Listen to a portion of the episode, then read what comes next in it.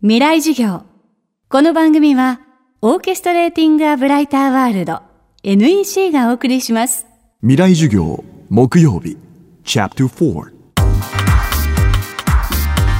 未来授業。今週の講師は著述家の古谷恒平さんです。インターネットや若者論などを中心に言論活動を展開。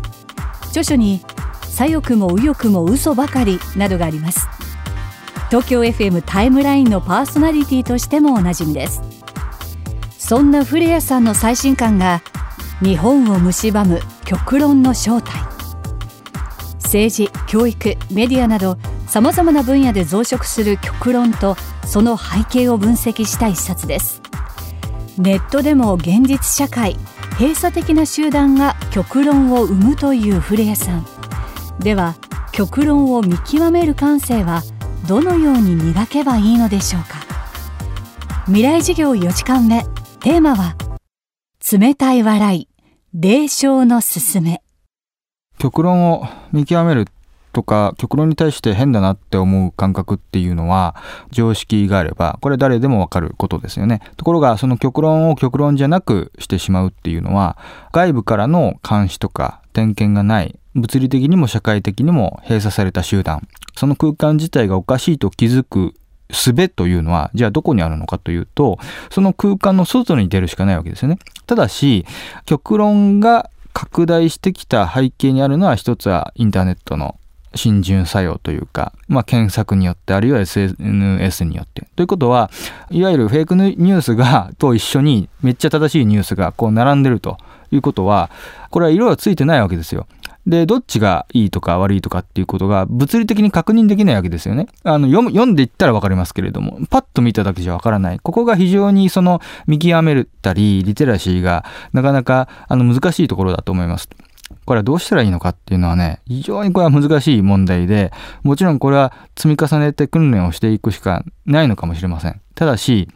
一歩その、えー、閉鎖的な空間とか競争のない閉鎖的な空間あるいは集団から外に置いてちょっとあの並べて例えばスマホでもブラウザをこう並べてみるっていう機能があると思うんですけれどもそういうことをやってみてですねちょっと比較してみるというところとまあただそれもですねインターネットってやっぱり自分で見たいものしか見ないという特性があるのでどうしても例えば自分の SNS の友達は自分と同じような友達自分と似たような趣味思考とか政治的な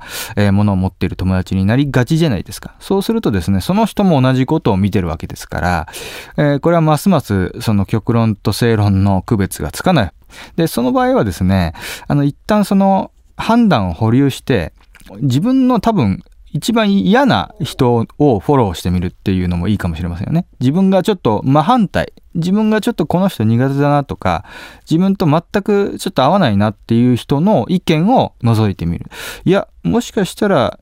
自分の方が極端だったのかもしれないと思う日がもしかしたら来るかもしれない。また、フェイクニュースや極論に対してちょっとおかしいなと感じる動物的な嗅覚や直感も大切だという古谷さん。冷たい笑いと書くネット上のスラング霊障が極論を見極める手助けになるとも語っています。最近そのまあちょっと前ですかね10年ぐらい前から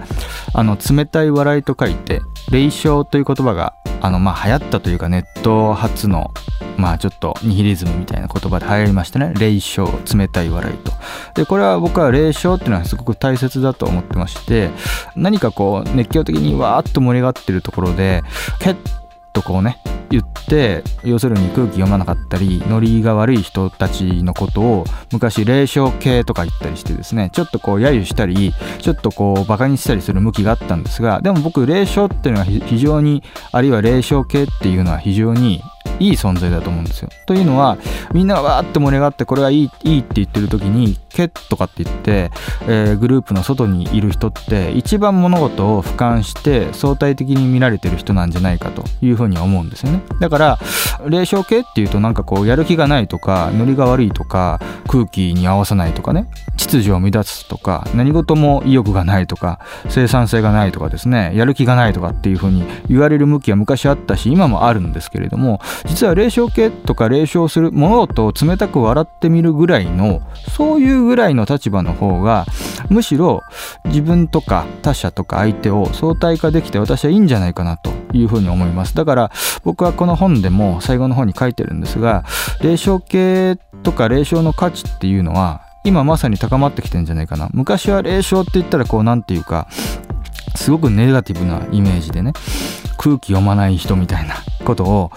ずっと言われていたんですが僕はこのフェイクニュースとかが溢れてそれから極論も出てきてそれをメディアが拡大していくさらに再生産していくっていう時代においてはどんなことがあってもまず疑ってみる。ちょっとこうケッとこうそっぽを向いてみる。それがたとえ霊障系とその時に言われたとしてもそれは批判じゃなくて褒め言葉だと思ってですねちょっとそういう世の中の盛り上がりとか世の中でいいとか逆に悪いって言われてる部分極端にいい悪いって言われてるところからちょっと距離を置いて